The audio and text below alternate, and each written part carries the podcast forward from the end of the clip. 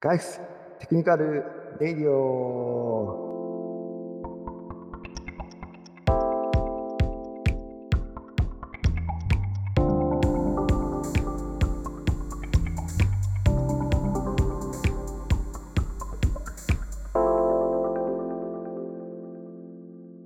パチパチパチ。パチパチパチはい。パチパチパチ。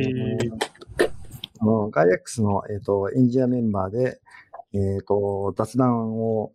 配信しているガイアックステクニカルレディオです。えっ、と、先にあの軽く自己紹介したいと思います。えっ、と、技術本部長をやってる佐々木です。よろしくお願いします。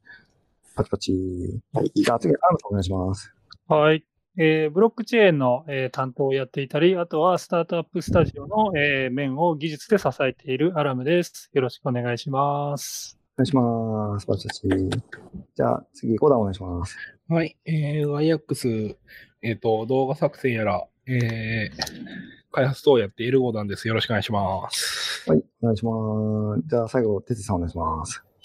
ガイアックスでインフラだったり、まあ、教育作業、あの教育業務だったりとかをやっている大方哲司です。よろしくお願いします。はい、お願いします。じゃあ今日は、えー、ペアプロについて、あの、トークしたいなって思っています。なんかペアプロも、こう、もう今だともうこの中で、あの、リモート前提になってね、リモートのペアプロとかも、まあ、やってる人もいるんじゃないかなと思うんで、あの、ぜひそんな話ができたらいいなって思ってます。じゃあ早速ですが、あの、最近、こう、直近でペアプロした人います？どうですか？アナムさんとか。あー僕やってますね。あの、若手エンジニアと一緒にペアプロしながら、えー技術を教えるっていうことに挑戦してますね、今は。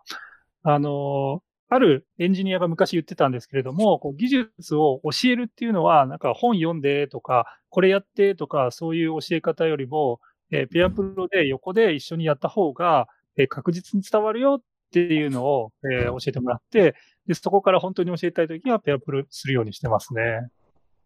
それオンラインですか？オフラインですか？そう、今やってるのはオンラインです。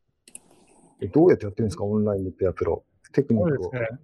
あの、ツールとしては意外なものを使っていて、なんか最近だと VS コードの、えーサーバー立ててそこに入って一緒に叩くみたいな、そういうのも流行ってるんですけれども、僕が使ってるのは Slack です。えー、 Slack コールに画面共有の機能があって、で、それを使ってやってます。あじゃあ、えっ、と、ドライバーとナビゲーターで、ドライバーの人の画面を共有して、それを見ながらナビゲートするみたいな。そうです。あ、そんな感じなんですね。で、ナビゲーターはドライバーに対して指示を出すときに、画面にペンで書き込みができるんですね。え？ Slack で？ Slack で。あ、知らなかった。共有されてる画面にそう書き込みができるんで、めっちゃ指示しやすいんですよ。うーん。はいナビゲーターは本当これやりやすいんで、 Slack 使うのめっちゃおすすめです。はい。なんかこれ、あの、ポッドキャストなんで画面が見せれないのが残念ですけど、あの ちょっと今度試してみてみたいですね。ぜひぜひ試してみてください。めっちゃいいですよ。うん逆にはなんかオンラインでやって、やる上、やったからこそ困ったことってあったりするんですか？そうですね。えーその、ドキュメントを見るとかの時に、えーまあ、ドライバーが、えーは見ないで、ナビゲーターの方が基本見てるんですけど、共有されてる画面はナビゲーターじゃなくてドライバーの画面なので、なるほど。ナビゲーターが調べたものを共有するときにいちいち画面切り替えなきゃいけないとかは結構めんどくさくて、そこは苦労してるところですね。はいはいはいはい。でもなんか、それ解決できそうな感じですけどね、頑張れば。技術が進歩するから。ね。はい。ツール使うとかして、うできそんうですけどね。えー他になんか最近、あの、ペアプロした人います？哲司さんとかどうですか？ああ私もペアプロあのさせていただいて、教える立場ですけどね。えーで、私の場合はアラムさんと違って、まあ、あの、最初関係づくりの意味も込めて、あの、オフライン、あの、にあの、オフィスに集まってやりましょうっていう感じでやってます。で、まあ、最初なんで、あの、感触づかみっていう意味もあるし、なんか結構、あの、その、あまりこう出来が良くないというか、まあ、これからちょっと伸ばしていかないといけないっていう、あの、若手の指導の場合は、まあ、時に厳しいことを言わないといけない。うん、どこがダメなんだろうねって言われて、うん、ほとんどダメだね、みたいな。そう、そういう時に、なんか画面越しだと、なんかその雰囲気が伝わらない。単にこう、厳しい言葉が投げつけられたっていう、あの、感じになるけど、あの、まあ、あの、現場の空気感とかあれば、まあ、まあ、ずっとダメな部分多いけど、まあ、頑張っていこうや、みたいなのを、こう、ジェスチャーだったりとか、こう、空気感で伝えることができるんで、まあ、あの、頑張っていかないといけないよっていうことを言葉で伝えつつも、まあ、やっていこうや、みたいなところを、こう、全身、ボディーランゲージだったりとか、あと空気感で伝えるために、まあ、ちょっと最初は、オフラインを選んでますね。まあ、週1回、あの、オフィスに集まってっていう感じなので、まあ、あの、負担はそんなに大きくないです。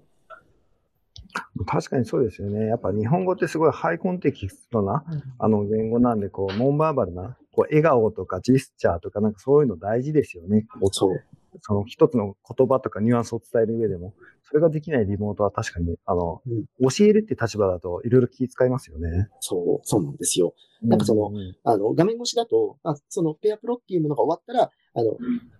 通話終了ボタンみたいな感じで終わっちゃうんですけど、まあ、あの、結構うんその厳しいことだったりとか、今後頑張っていかないといけないねっていう伝えた後に、まあ、あの、オフラインの場合は、まあ、その、片付けて、ドアを開けて帰っていくっていう、まあ、その間にこう、なんていうの、ある意味フォローができる。まあ、次回頑張っていこうや、みたいな雑談ができて、ちょっと雰囲気が和らぐっていう、そこもちょっと狙ってますね。え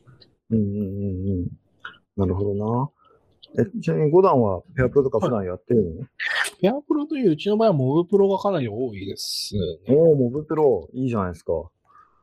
で、うちもあの、アラムさんと一緒で、Slack の画面共有を使うのがメインで、昔はその VS コードのやつも結構使ってたんですけど、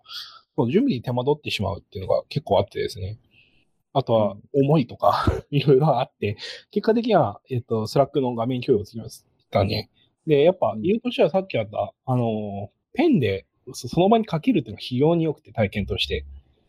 あの、この箇所を直しましょうとか、あの、とか、あとは、あの、作ったウェブページですね、見て、ここの部分なんか変ですよねって丸で示せるっていうのは非常にいいですね。で、個人的にはそこのハック、ハックっていうほどじゃないんですけど、あの、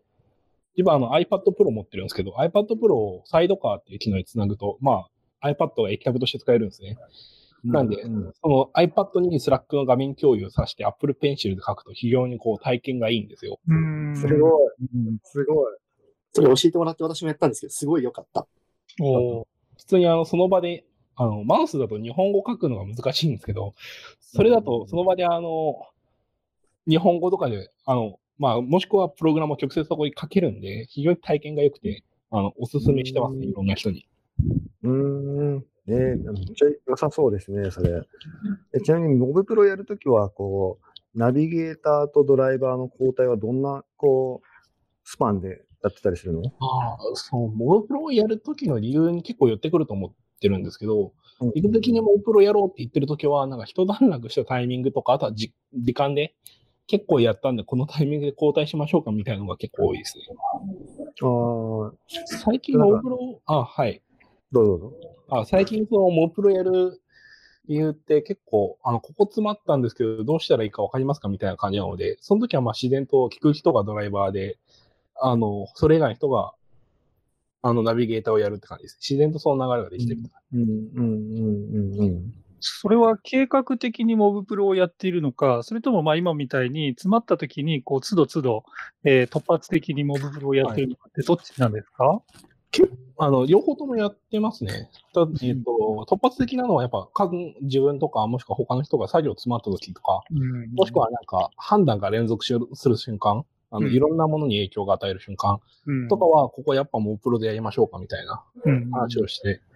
突発的にやることもありますし、その計画、スプリントの計画のタイミングで、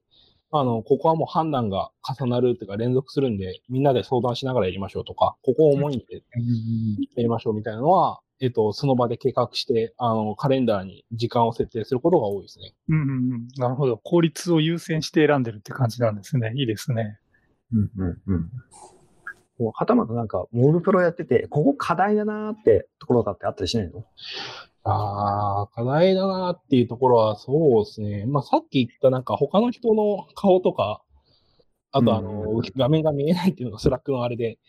だから教育はやっぱ Zoom のあの、みんなが、まあ Zoom の画面共有は一人なんですけど、あの、 Zoom だと、あの、顔がみんなこう、グリッドで表示できるじゃないですか。あれとなんかいい塩梅になるといいなと思って、すごいしますよね、教育やってると。うんうん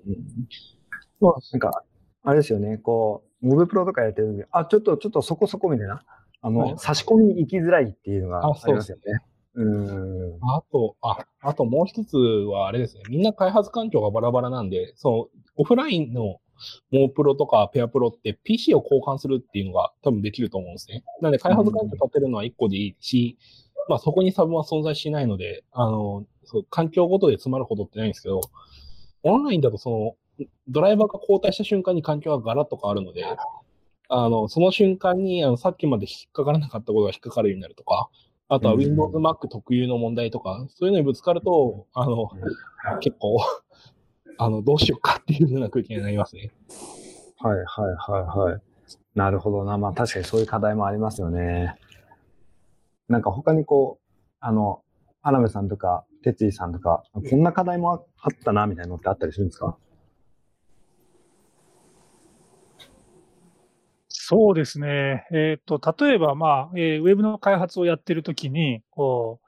ブラウザーで、えーデバッカーを触ってもらって、えーまあ、ログ見たり、えーまたは、えーちゃんと CSS が当たってるかどうかを、えーデバッカーで見てったりするときに、えーペンを使ってでもまだこう指示が難しいな、みたいな、ここにバグがありそうだっていうのを探っていくのを一緒にやっていくのに、こう、ペンだけだとこうスピード感が追いつかない。結局自分の手元でやってしまいそうになるみたいな、そういったところはありますね。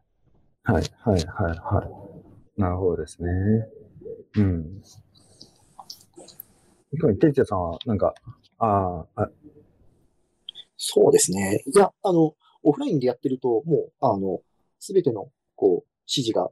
手も手ど手取り足取りできるんで、いいんですけど、まあ、この情勢で、あの、まあ、週一でも、あの集まらないと。まあ、自分が移動するコスト、リスクとか、まあ、あの、教える側、あの、教わる側が、にもそれを強いるっていうところは、まあ、あの、ちょっと、この情勢で少し軽減していきたいなっていうふうに思ってます。それ以外は、あの、やっぱりあ会うのはいいなって思ってます。うんうんうんうんうんうん。確かに。まあ、かん、こう、完全に全てオンラインでペアプロもプロするんじゃなくて、まあなんか、年に数回でも月1回でもなんか集まる機会を作っていくと、まあいいとかあるかもしれないですよね。そうですね。まあ、特にあとうん、関係性が、あの、固まるまでは、あの、オフラインで会っていくっていうのは、すごいいいなって思ってるんですけど、うんただ最近のその、あの、社会人になる、まあ、インターンとかの学生さんとかはもう最初から会わずにっていう情勢に今なってるんで、いや、苦労は計り知れないなってちょっと思います。うん。うん。なるほどですね。まあ、こうやってこう、たまには、まあみんなこう、ペアプロとか、オブプロとか、こう取り組んでる中で、その取り組み方っていうのをこのようにこう共有するのも、あの、学びがあるなと思って、いい、あの、トークだったなって思ってます。今日は、あの、ありがとうございました。ありがとうございました。ありがとうございました。あじゃあ、また、いいエンジニアリングを。